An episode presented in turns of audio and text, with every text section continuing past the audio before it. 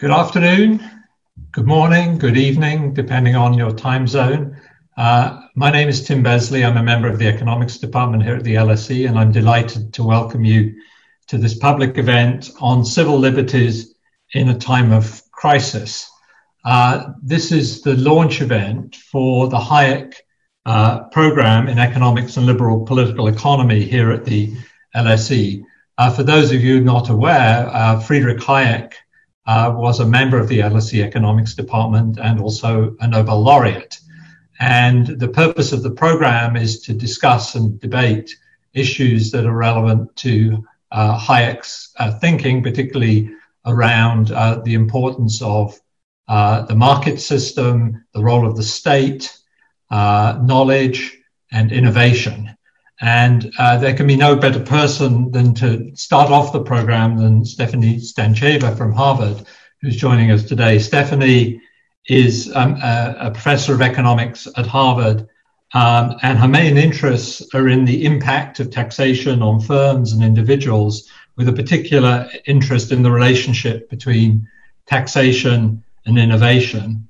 Uh, she also has an ongoing project which is going to, I think, inform her work today, which studies the determinants of social preferences, attitudes, and perceptions. And uh, one of the striking things about Stefanie's work is uh, the breadth of thinking and ideas, uh, uh as well as studying innovation. She is also an innovator in economic terms. And I'm delighted to welcome you today, Stefanie, to talk to us. Um, I should say to those uh, who, are, who are joining us, um, you can both pose questions in the chat uh, on Zoom, and you can vote for the questions that have been posed by others, and we will be taking questions uh, uh, determined by which those which are most popular with our audience. So, without any uh, further ado, I'm going to hand over to Stefanie, who's going to begin her presentation. Great. Thank you very much, Tim. Thank you very much to LSE for the invitation. I'm delighted to be giving um, this Hayek lecture. Um, I'm going to share my screen. And here's the first, uh, first slide. So today I want to tell you about civil liberties in times of crisis. And this is a joint project uh, with Marcella Alsan, Luca Braghieri, Sarah Eichmeyer, Joyce Kim, and David Yang. So in this project, uh, we would like to study how people think about civil liberties in times of major crisis. Um, what are civil liberties? It's the right to self-determination, the right to privacy, to free movement, free speech, worship, and procedural fairness, very much as defined by the International Covenant on Civil and Political Rights. And the guarantee of such civil liberties is obviously a key function of liberal democracies, according to uh, the major thinkers here on the slide. And it's often considered to be a non tradable sacred value or values. But when a crisis happens, uh, for instance, like the one we're currently living through, curtailing civil liberties may be one of the policy responses, at least in the short run. And so, from terrorist attacks to natural disasters to pandemics like the one we're living through, um, civil liberties are sometimes restricted in order to take more efficient public action. And so, if we go back to 1918 in the big influenza pandemic, uh, there was already a lot of debate uh, in the media about how much restrictions, how many restrictions people were willing to endure. Uh, so the news titles go between, you know, everything should be closed, but also everybody should go vote and express uh, express their opinions. And then the debates that we see today about wearing masks um, as a restriction to liberty, having to stay home, having to social distance, they're not necessarily new um, in the in the general sense. This this journal article here from 1918 shows you that there was already an anti-mask movement back then, so very much in line with what's happening today. And you know things continue to a more deep level. Uh, lots and lots of um, ink has been has been spilled over what's happening to civil liberties um, during this this current pandemic. And so, in this paper, what we would like to do is to study in real time how citizens trade off civil liberties and health during one of the largest crises in recent history. So, how do they view the fundamental trade off between well being uh, and liberty? What are they willing to sacrifice versus what are they steadfast in supporting no matter what? And then, what factors shape these trade offs? So, particularly, does your personal health risk, does that play a major role? And how do these trade offs vary across countries and across demographics? For instance, do low income people respond differently from high income people, etc.? Another important thing is how do these perceived trade offs vary over time as the crisis unfolds? It is not just a snapshot that we're going to show you, but actually an evolution over the past months. What we're going to use is large scale surveys that span 12 countries and many months, basically since March and still ongoing, that include both natural or quasi experimental variation and also experimental variation that we design. And the goal will be to provide insights into these fundamental questions here. As a side note, I would like to already um, ask the question why this may be important for policy, and I'll come back to this in the conclusion. But in democratic uh, societies, typically the policy response should be responsive to some extent to preferences. So it's important to understand the trade offs and limits that people have in mind. And in addition, the compliance that people have with various measures might reflect their agreement with a given policy. Another important thing is that if the willingness to give up rights is actually temporary, and we will see that there's quite some interesting dynamics involved, then maybe safeguards are needed as a crisis comes to an end. So what may have to be prevented is a more long-term, you know, slip into restrictions when in fact what people want is just a temporary one. Okay. So to preview the big findings before I go into our actual analysis, what we will find is that citizens do trade off civil liberties for public health concerns during this particular crisis. Um, it's not fully inelastic. It is not the case that these civil liberties are viewed as sacred values. People are willing to give up, to some extent, those liberties. The willingness to give up liberties varies greatly across countries and across individuals. So those who are more disadvantaged, think of the lower income, uh, the unemployed, are less willing to trade off liberties. And they're also going to be less elastic with respect to their own health risks. Another thing we will find is that providing information on two different aspects, if you want two completely polar opposite aspects, namely one on the possible erosion of civil liberties and the other on the public health benefits of these interventions, will actually really change people's views. So there will be an effect of actually providing people with information. And then finally, the relationship between personal health risk and civil liberties is actually quite constant over time. So that fundamental trade-off seems to be, you know, not moving over time, but the concerns are shifting. So over time, at least until now, what we will see is that people's willingness to sacrifice rights is actually declining and then plateauing at the same time as health worries will be also declining and plateauing. What I would hope to cover in this uh, short talk is first to introduce the surveys and the data that we design and then uh, collect, and then a, a basic set of stylized facts on how people trade off civil liberties.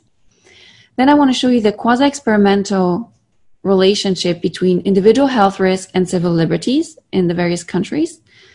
Turn to the experimental variation that shows the effects of information, and then look at the dynamic longer run effects and how these trade offs evolve over time. So let's start with the surveys and the data. We start with a big, large scale cross country uh, survey that we're going to call the COVID 19 and Civil Liberties Survey. I'm going to, for short, say this is our main survey, our main instrument. It will cover a representative sample of around 16,000 individuals from seven countries. So those countries are the United States, the United Kingdom, Italy, France, Germany, South Korea, and China. The data collection for this particular survey happened between March and April 18th. It's broadly representative. Um, I can click on the on the on the button. Uh, you can also see the table in your paper. But what we did do is to oversample at that time what was COVID-19 hotspots. So within the country, 80% of the sample will be geographically representative. The other 20% will be oversampled from the hotspots. We tried to select countries that at that time were at slightly different stages of the pandemic um, to possibly allow for this to have influenced people differently. Another important tool that we will use is the second survey, which is the COVID 19 Global Consumer Trend Reports. This is actually based on a commercial survey that's run uh, by a commercial company in many countries, um, and that allowed us to add a subset of our core questions to their weekly survey. So this is still ongoing. Uh, there's around 10, 10, there's around a thousand representative respondents per country per week. So currently our sample is around 225,000 and it's still ongoing. So hopefully that sample will increase. The major countries we cover here are broader than our baseline sample. So there's Australia, Canada, India, Japan, the Netherlands, Singapore, and Spain, in addition to our other core countries. So in a snapshot, our core survey instrument will look something like that. So we will start with a demographics block that will ask people about their gender, their age, where they live, their occupation, etc. We will then move to a quite important health module that will ask people about what we would call pre-existing conditions, uh, in particular also conditions that require frequent hospital use and some that may affect your likelihood of suffering from COVID-19. We also ask them a range of self-assessed uh, expectations about the likelihood of contracting COVID 19 um, in their community, what the risk is, how many people they expect to die, etc. After that comes the experimental part where people are split into a control group that will not see any information and then a group that will see the civil liberties treatment and one that will see the public health treatment. I will only talk about that in the in the final part of the presentation. So for now, we're going to focus on a more descriptive set of results, which are uh, the outcomes at the very bottom that ask about policy views, about governance, about forecasts, also about COVID 19 knowledge. And so this is the part I'm going to focus on now.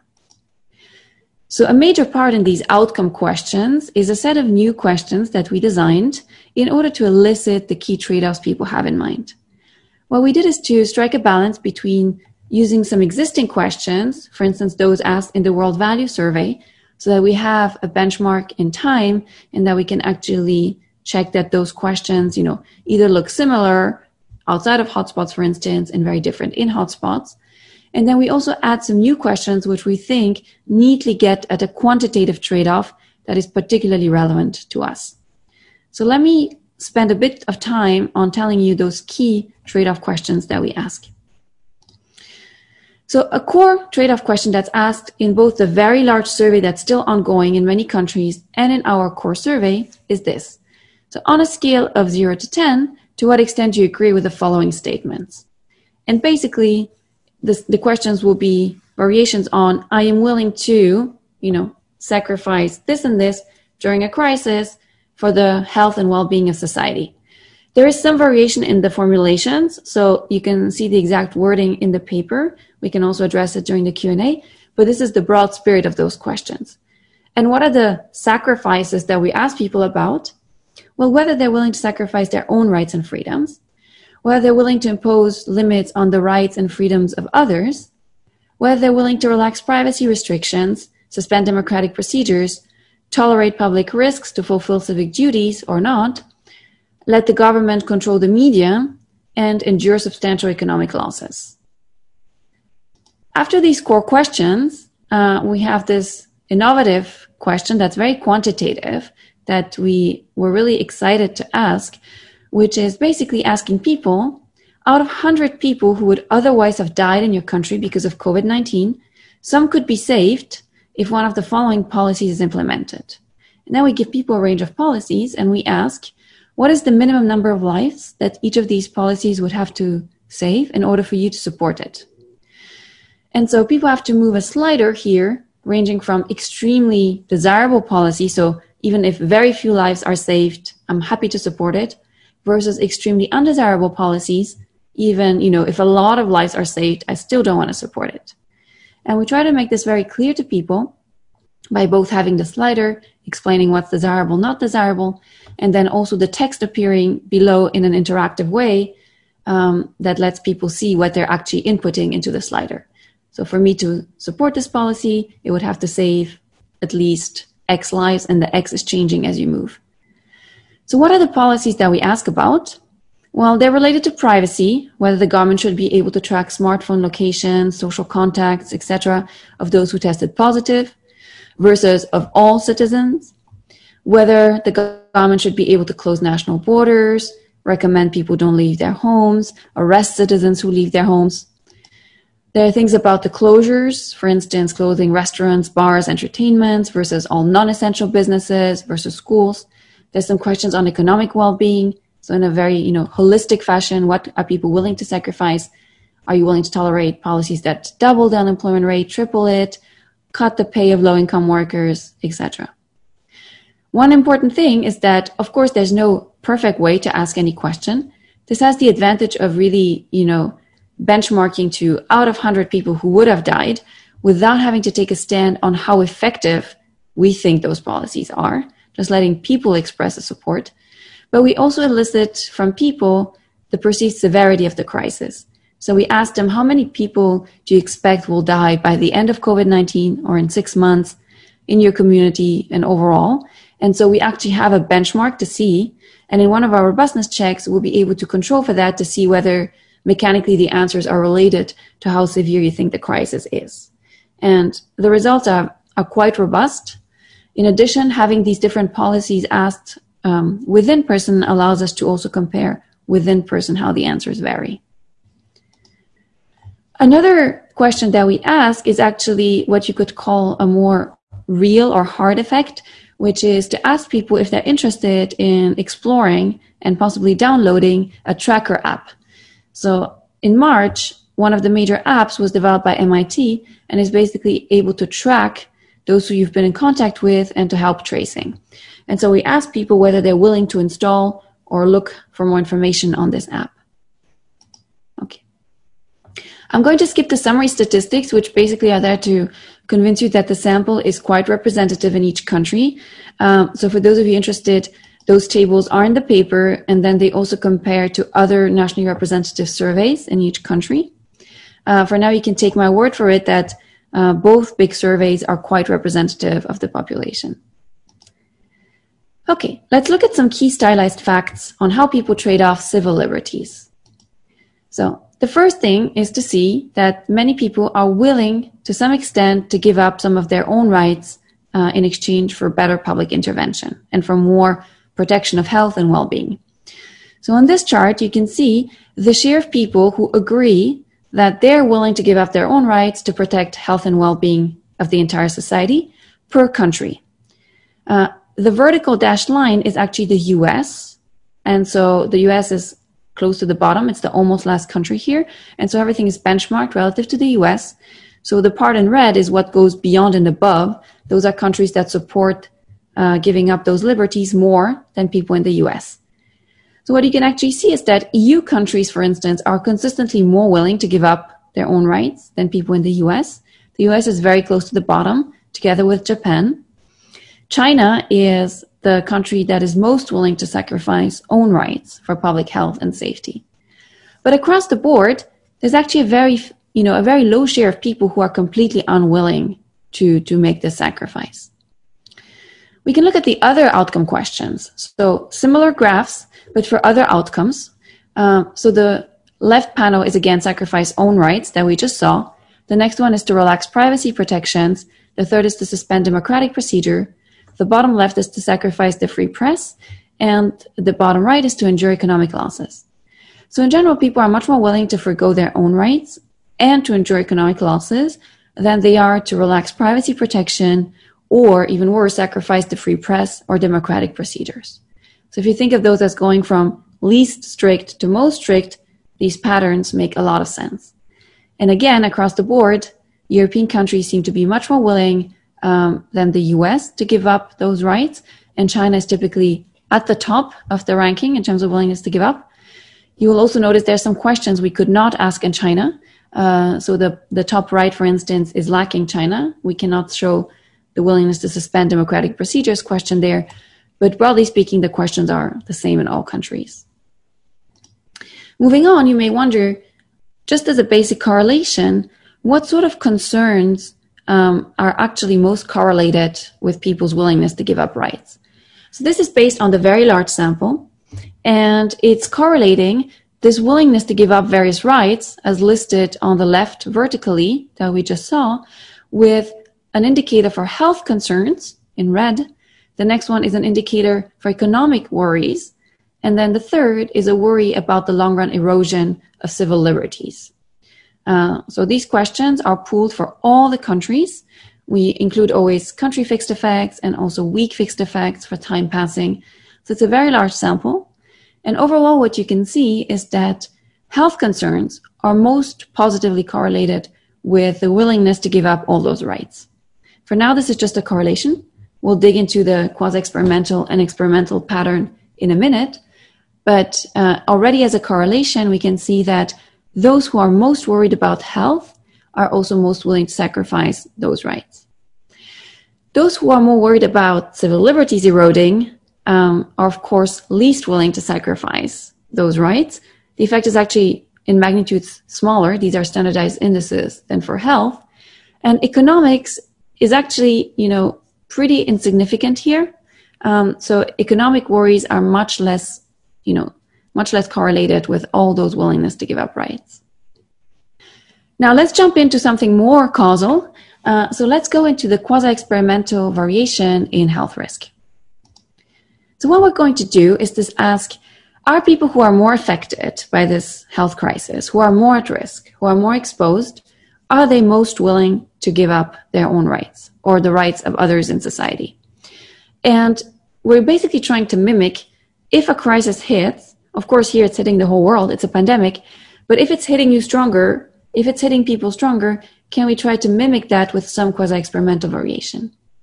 And for that, we can leverage um, two aspects. One is the geographic exposure, which is basically where you are. And so whether you're in a hotspot, for instance, and we can have different measures of that, either it will be one of those cities listed here that were labeled hotspots in March and April, or we can actually use, you know, distance to uh, hotspots. We can use the number of local cases, uh, irrespective of whether it's a hotspot or not. So we do a lot of a lot of robustness work on this. And then the second big thing we want to leverage is your own health risk. For that, we're going to use, uh, you know, medical community developed health risk. Uh, it's called the Mathematica's risk tool 19andMe, which will basically be based on age, gender, and then pre-existing conditions such as chronic lung disease, cardiovascular disease, diabetes, obesity, and pregnancy as health risk factors. We're going to actually interact that with the behaviors we elicit as well, um, namely, you know, do you do you engage in hand washing and social distancing? And we're always going to look at the leave one out mean for those uh, at some group level so that we avoid endogeneity in your own behavior. So putting all this together, we can actually get a pretty good sense of people's exposure, whether driven by geography, by their own health, or by the behaviors of those around them. And so in more detail, formally, the health risk index of person I uh, is going to depend on your probability of being infected by COVID-19 and then the severity of it, basically the probability of dying from it, um, conditional on infection. We could have this more general, by the way. Instead of the probability of death, you could view this as the probability of getting a severe uh, case of COVID 19. The K is because we have two different versions of the index, which I'm going to tell you about in a second. So the probability of getting the COVID 19 infection uh, is basically based on this Mathematica 19andMe model, which is developed by, by the medical community. So it's going to be a transform of what's called the exposure odds ratio. And so the exposure odds ratio is basically a function of your actual exposure and then risk mitigating behaviors. So the exposure is going to be this function here, which is basically one minus the probability that you don't get it at all. And the probability that you get it is the probability of transmission with a transmission function, big T, scaled to the number of contacts that you have. And so in the transmission function big T, there's a transmission rate tau that's actually, again, fixed by the medical community. Think of it as the replication rate in a sense of the virus. And then rho is the proxy for prevalence. And this is where we will have two versions of prevalence. Let me, before I go to the explanation of the um, of the medication behaviors, etc., also mention that the second term here, the probability of COVID-19 death, that's constructed based on the empirical odds of dying from COVID-19, given certain medical conditions and sociodemographic factors. So we actually update the original risk score here to take into account the more recent data. Uh, and so it relies from analysis of actually the UK's NHS system uh, on a very big sample that was that was recently done. And so it really includes, you know, higher odds for age, for lower income, for being male, for obesity, smoking, chronic uh, pulmonary disease, etc., etc. On the index here, uh, on the exposure, what we're going to use for risk mitigating behaviors are at the time uh, hand hygiene, whether you wash your hands and whether you social distance. And the risk mitigating behaviors, you see they're sub-indexed by minus i, which means we're going to use the leave one out mean of those measures for people who are in the same area as you. Uh, an area is going to be defined at, you know, relatively small geographic levels for each country. And you could do this differently. You could also just uh, scale people by the distance they actually have to the respondent. So let this decay exponentially. Uh, and so there's various ways to construct both the number of contacts and the risk mitigating behaviors. But I hope I'm conveying the spirit that for exposure, we're basically using things that depend on medical estimates about transmission and prevalence and risk mitigating behaviors that depend on everyone else around you, not necessarily your own behaviors. Now, moving to the different versions of these indices that we that we construct. So the first index will directly incorporate the local prevalence of COVID-19 uh, into the transmission rate. So specifically, it's the leave one out mean of the respondents that have an acquaintance infected with COVID-19 in in the geographic area. Okay. And the second index will be uh, slightly different. So on this first index, um, it relies really on the nonlinearity for identification. Uh, so conditional on controlling for all the factors that enter the risk linearly, we're exploiting the nonlinearity in the index uh, to, to identify an exogenous effect of that health risk. And so the, you know, the identification is that we have correctly specified that function. Again, it's not specified by us, but by the medical community. But this is the identification that needs to hold for this to be uh, valid. We do a range of robustnesses. Um, already mentioned a few and how we construct the severity and how we construct the exposure. And we also do some sort of placebo tests by replacing the actual conditions that are relevant by placebo conditions, you know, like back pain and things like that, and they don't actually work. We can also do placebo tests on the location um, and that also does not work. So those are reassuring. Index two is different. Index two is actually going to uh, set the rho, the prevalence to one, but it's going to interact with whether you are in a hotspot. So this is purely, perhaps more easily interpretable, your own risk interacted with whether you are in a hotspot. And here again, uh, the identification relies on comparing those who are at higher risk within and outside of hotspot location. And basically what you need is this sort of parallel trend assumption, namely that absent COVID-19, those at higher risk inside a hotspot would have had the same elasticity with respect to trading off rights as those outside. And here again, there's a lot of robustness checks you can do on how you construct the hotspot. Um, and we do all of these. I won't have time to cover them, but one thing you can do to check the pre-trend is to see whether people have changed their views in the last two weeks, because we have that question. We ask them on all the various outcomes whether they have changed their views. And we can see that those who are more exposed have not differentially changed their views from others. So that's, if you want, our little mild test for a pre-trend, but it's nice to have that. Okay. Now, what are the actual results? Um, so in this table, you can see specification one, that's in columns three and four, and then specification two. The outcomes are in rows, and the health risk indicator coefficients are in the columns. So the second column gives you the scale of the question that I already explained. So for instance, agree from zero to 10 on the Likert scale. In this panel here, we're focusing on the overall rights and freedoms. So the first line is willing to give up your own rights. The second is willing to give up others' rights. And then the third row aggregates this into one Z score for willingness to give up rights.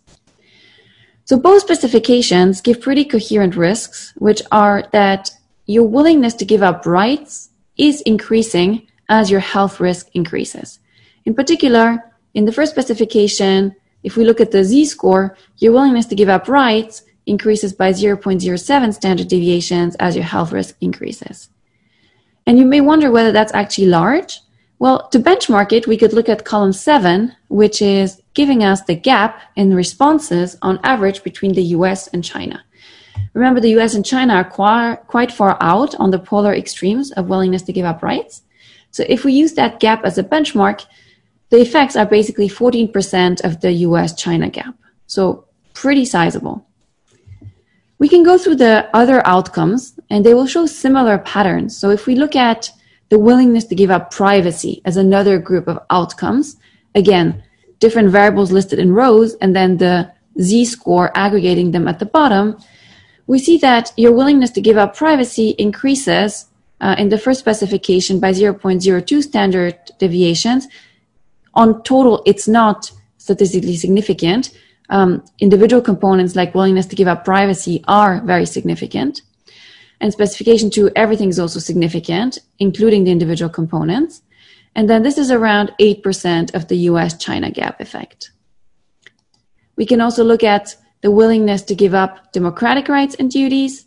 In this case, the willingness to curtail rights increases between 0.02 or 0.03 standard deviations, depending on specification.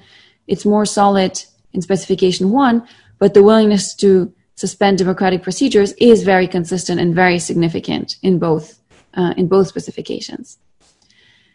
Now, you may wonder whether this is consistently the case across different groups. And some heterogeneity results, which you can see in a table quantitatively in the paper, but which I'm telling you here qualitatively are if we look at subgroups based on income, education, labor market status, or economic vulnerability, or by political leanings or attitudes, or by age, gender, race, there are several patterns that emerge, but the key ones are that your increase in willingness to trade off liberties due to COVID 19 risk exposure are particularly stronger among the young, the educated, non Black Hispanic in the US, those who are employed and those who are economically secure.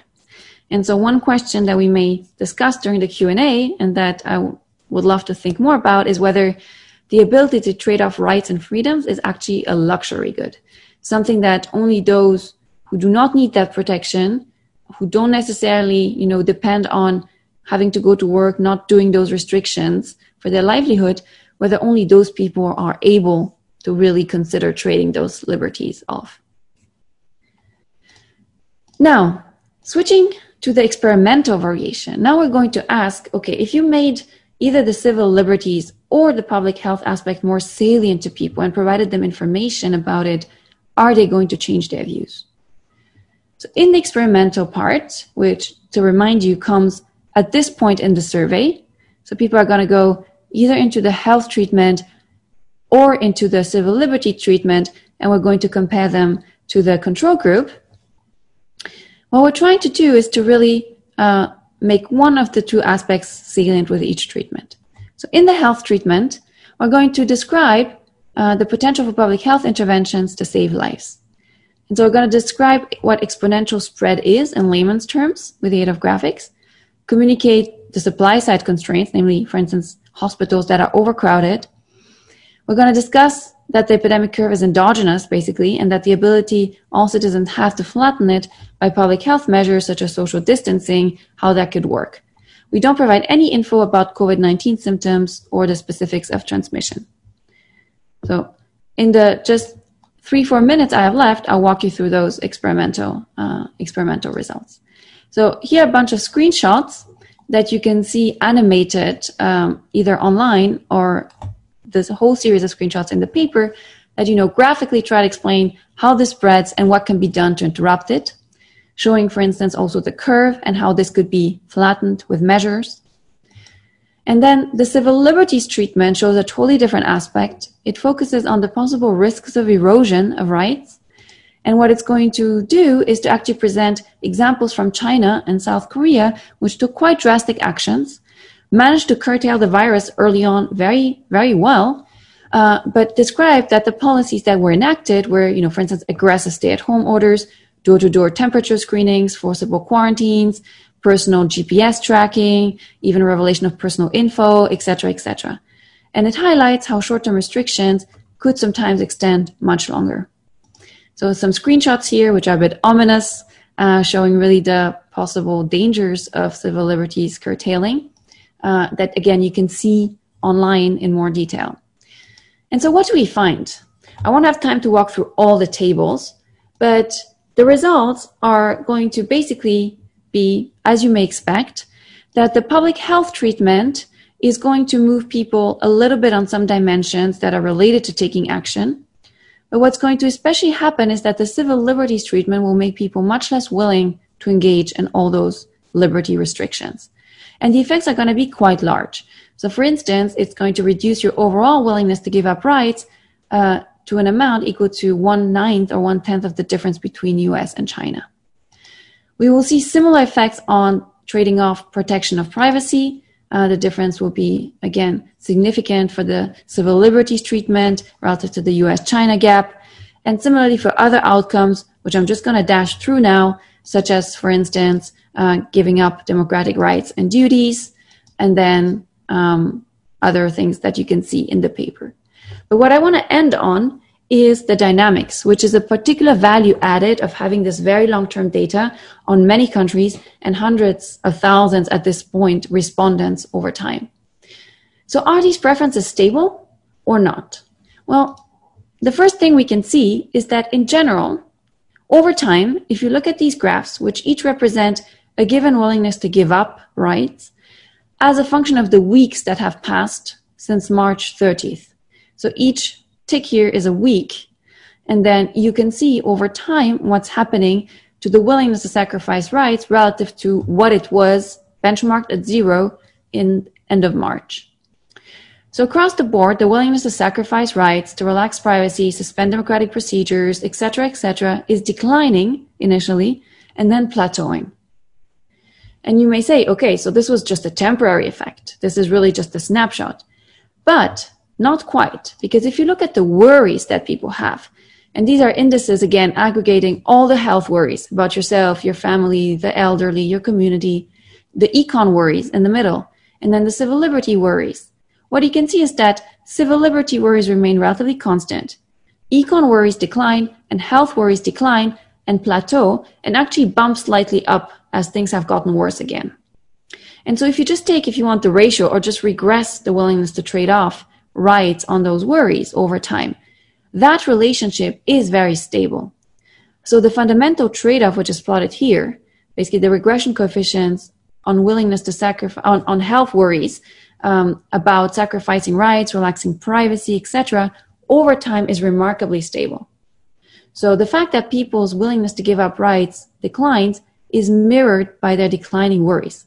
And by the way, for good or reason or not, because we know what's happening with cases going back up. But the key is, as the worries decline, the willingness to give up rights declines as well. And so just to conclude, obviously the decisions we're currently taking may shape things in the long run. So what we show here is that the descriptive, the quasi-experimental, and the experimental evidence all point to the fact that exposure to the pandemic can shift citizens' preferences, at least in the short run, and particularly health risks make you more likely to want to give up civil liberties, rights, and freedoms. These results are entirely positive, and so we may discuss during the Q&A what are the normative implications. Well, we see two possible ones, but this is just to open it up. One is that possibly improved understanding, the way we provide it, for instance, in the public health treatment, can increase support and compliance. So giving people understanding may generate compliance. And the other important result is in the dynamic evolution. You see that the willingness to give up rights is temporary. It mirrors the worries that evolve over time. And so that really points to the need for safeguards.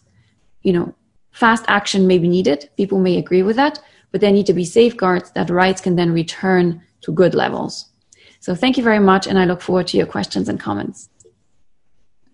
Thank you very much, Stefanie. That's great. Um, can I just kick off with a, a, kind of broad question about the interpretation? Um, so there are these strong differences across countries. Um, how, how where do you think they're rooted? I know I'm I'm inviting you to speculate here, but are they rooted in things like culture? I mean, is that the right way to think about this?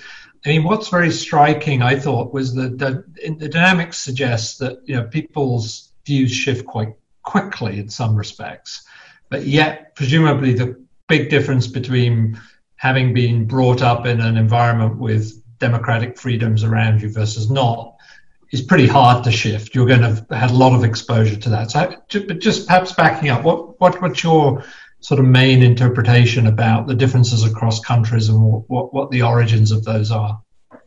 This is obviously a very, very interesting question. And at the country level, we can't really identify, right, anything, but to speculate, as you, as you, as you point out. So one thing that we see, um, is that, uh, those who were brought up, uh, in Eastern Germany, so, you know, during a much more severe um, severe restrictions regime, or those who have contact with North Korea uh, because a relative, etc., we can see that those people are much more averse to giving up rights. So that's um, if you want one indicator that your history and what you've already experienced for sure influences your your views. So those results are in the paper in the heterogeneity analysis. Mm-hmm. Just looking broadly at the at the countries, it's clear that um, there's a lot of heterogeneity also within country between people who are exposed or not, people who are young versus uh, older, people on the left, on the right.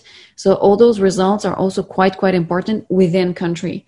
Um, and then you know obviously there's some there's some cultural differences. What we can do is to without again being able to make any causal statement, we can correlate this with indices that are out there, like individualism indices, um, and it's it is quite correlated with those uh, in in the directions that that you may expect. That you know more individualistic countries are actually much more willing to preserve own rights as opposed to giving up for the common good, uh, and the opposite is true in less individualistic countries.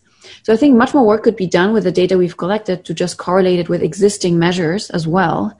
Um, nothing will be causal, but it will be very interesting to dig further into that. And I think the historical results about where you grew up, for instance, like in Eastern Germany versus West Germany, are also very interesting in that respect. Thanks. So I, I, I think related to that, I have my, the first question I want to ask was posed by Alison Rankin Frost, who says, "Do your results support the notion that civil liberties are less valued by those who've never had them, i.e., China, e.g., China, and those who've never had them challenged or threatened, and that you could think the young and the well-educated would be in that category." Mm, I, I, think that's a very interesting hypothesis, and um, obviously, the one thing we can't quite identify is exactly those cross-country differences, as I just as I just told Tim. But indeed, what we see, and I just mentioned this verbally, uh, and that's why I raised the question: Is it a luxury good in a sense, or is it, as you may say, people have just never experienced a challenge to those liberties truly, so they may not understand the full implications. What we do see is that those who are yes, younger, more secure, already in a, you know, have a job. They haven't been made unemployed. Um, they are much more willing to give up or to say they're going to give up those rights. And they're also less elastic to health risk. Um, and so, yes, it could be, this is a luxury good. You know, people who are less secure just feel like it's a threat. It's a very big threat to forego those liberties, including because it may prevent them from actually you know, going to work and maintaining their livelihoods. Or it could be, as, as you suggest, that people who are just well off and secure may have just never experienced the true bite of such restrictions. Um, so it would be interesting to keep seeing how this evolves over time. Uh, whether such a fatigue kicks in, for instance, as people actually start experiencing more and more restrictions and they understand what those mean, whether that will change views. I have one uh, specific question uh, that came from Heidi Zamzow, who's an LSE PhD student. Why didn't you include wearing a face mask in your risk factors? So that's an excellent question, and we so the big the big uh, survey uh, was done in March, and so in the mitigating behaviors, uh, what we have is social distancing and hand washing, which were the recommended things at that time. So mask wearing started being recommended later. And so there was, you know, very, very, very little mask wearing, uh, in, in, I mean, in the Western countries for sure at that time. So we're thinking of redoing another big wave of surveys right now, actually, uh, in the, with these in-depth questions. And at that point, we will for sure include mask wearing, which by the way, has become a very polarized issue, at least in the US. So, uh, if you forgive me for another quite broad question, um, I mean, this is very innovative analysis. How, how do you see this feeding into the kinds of policy debates that we're having in different countries? Do you have you engaged with policymakers on the findings, and do you does do you think it can shape uh, policy priorities, or is it really much more of a sort of intellectual and academic exercise, and less one that's going to actually drive policy? I mean, we we want to be humble here. Um, you know, we we are willing to, and eager to know what's going on in people's minds, and so we are. Our ambition is very much, you know, in a positive way, like positive as opposed to normative, describe what is actually going on. And our goal was really to go, uh, you know, in many countries, keep going over time to see how this is changing, and then try to be exhaustive in terms of looking at it descriptively, with quasi-experimental variation and then also experimentally. And so hopefully we can draw here a bit of an anatomy of what's going on during this crisis in people's minds on these various dimensions. On the normative part, um, really, I think, I mean, for interested policymakers, I think the two things I concluded on uh, could be the, the relevant lessons. One is that people will respond to information if it's, if you want, well explained, for instance, the public health interventions explaining what does it mean for to have exponential uh, spread? What does it mean to flatten the curve? Obviously, these are things which by now, hopefully, we've all internalized. They were quite new in March. Today, it may be more about the benefits of mask wearing. In a, in a few weeks, it may be about the benefits or cost of a vaccine. And so these information messages could be, if provided well, quite effective in increasing compliance and support for various measures. And the other important thing is that people are worried about civil liberties. They're willing to trade them off, but that willingness is not forever. And so a responsive policymaker would make sure to reassure people that this is not forever. This is a temporary measure and we have these safeguards in place so that we will revert back as soon as the risk and threat is over. Okay, I have another question that came from the, the chat, which, which goes, considering that many countries are experiencing a recession due to lockdowns, would people in those countries still be willing to give up civil liberties as the economy itself declines? That's from JP Villasor, who's a LSE alumnus. Um, I didn't catch the very first part of the question. Uh, so, considering that many countries are experiencing a recession mm. due to the lockdowns, would that mean that people in these countries uh, still be willing to give up civil liberties as the economy yes. declines? Well, what's what's wonderful is that uh, we don't need to speculate on that because the the survey collection is still ongoing on these on these many countries. That's the bigger global tracker. Um, and so what you can what you could already see in the final graphs I showed is that there is a bit of an uptick in the worries, um, and everything mirrors the willingness again, the renewed willingness. But it's not major, as the worries don't increase to the same extent as they increased uh, initially.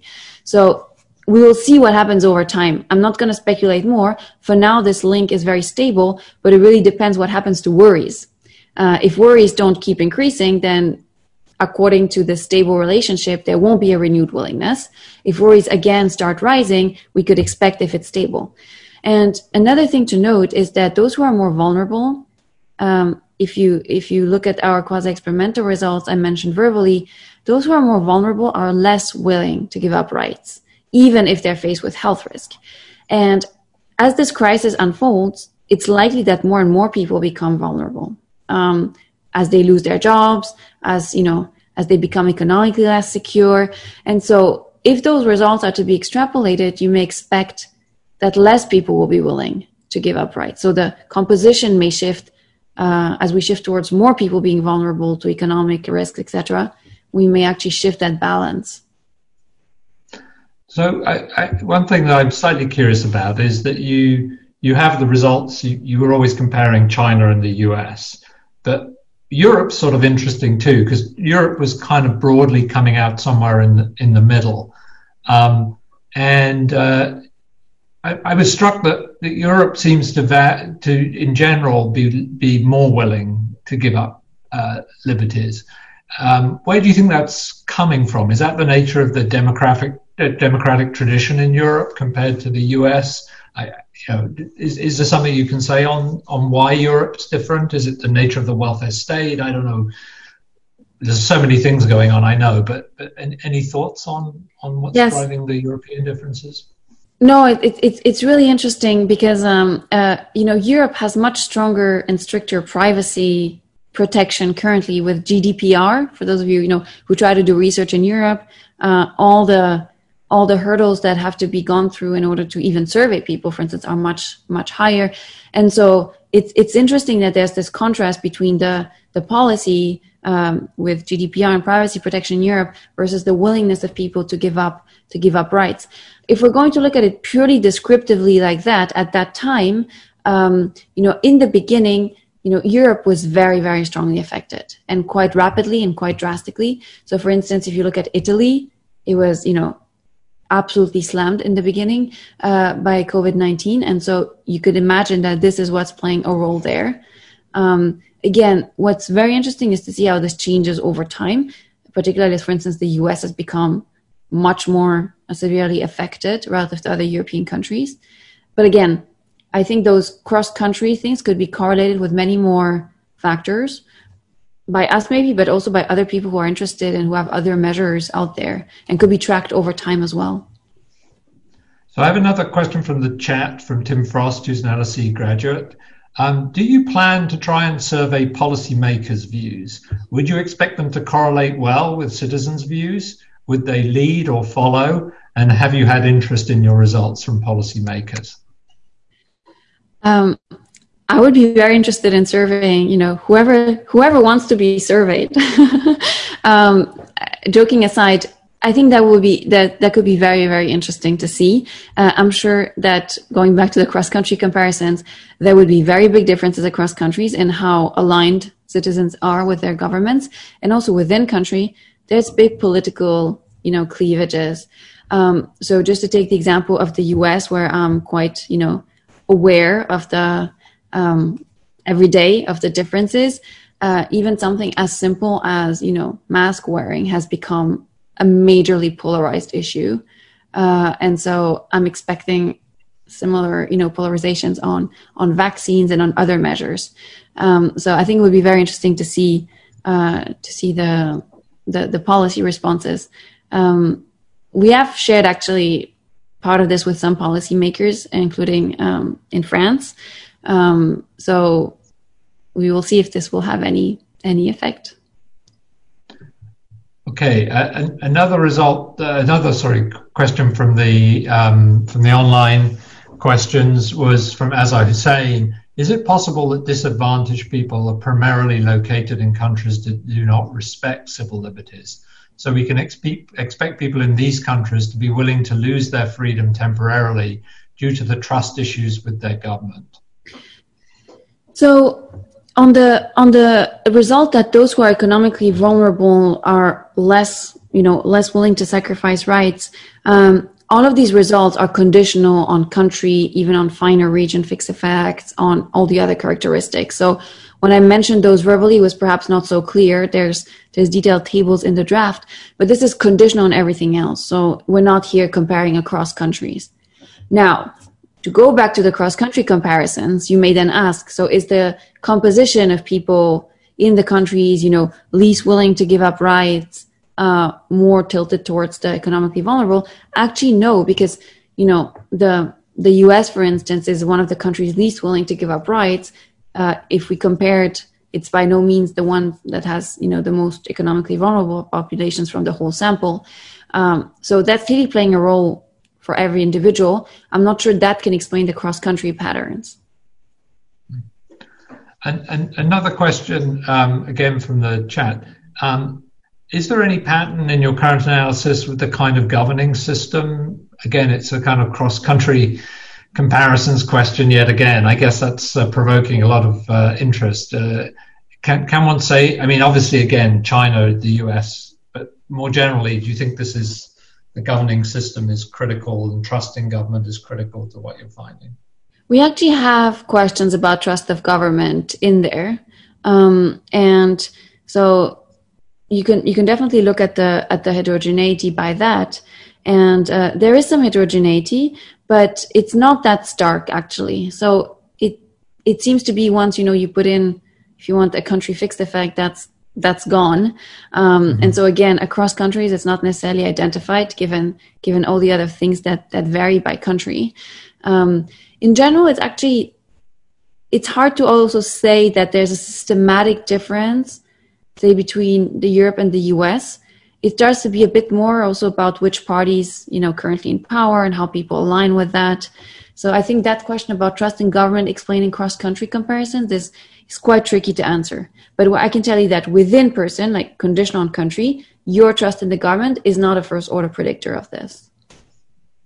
And do, I noticed that perhaps I was um, not paying attention sufficiently, but there were no uh, Nordic countries in any of your data sets. Mm-hmm. Yeah, you know, I guess if we if you'd known in advance that Sweden, for example, was going to take a rather different approach, okay. you might have been particularly interested in including Sweden. And, yeah. and on many things, we know the, the, Nordics look different. But do you is is there anything you know you you're going to do in future on that, or have anything to say around that? Yeah, absolutely. So first, in the you know in the global tracker, um, it wasn't you know it's not our sample in a sense. It's this this major commercial company running it, and they um, they let us add our questions.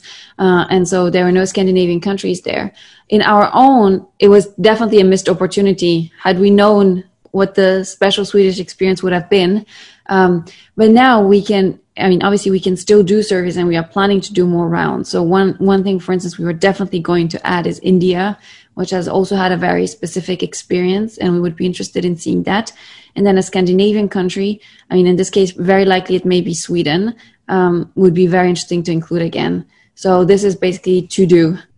Great. Well, thank you. Um, and so I, I, think what's wonderful about this this project is now I'm I'm, I'm imagining you're going to keep working on this for as long as well, maybe even beyond COVID, but COVID's going to be around for a good deal longer. So, and, and I think it really illustrates the, the value uh, of, of measurement when it comes to debating questions around uh, liberties and, and uh, uh, the way people think about their freedoms. And so uh, it's really been been wonderful for us today that you were you were able to share um, these results with us. Um, I'm tempted to say we're going to invite you back uh, at a suitable point in future to give us an update because the HIAC program uh, that that this is the launch of, event for is, is really about studying some some of these important questions about uh, the way people think about freedom and the relationship between the citizen and the state. So it's got us off to a fantastic start, Stefanie, and thanks for taking time out of your busy beginning of term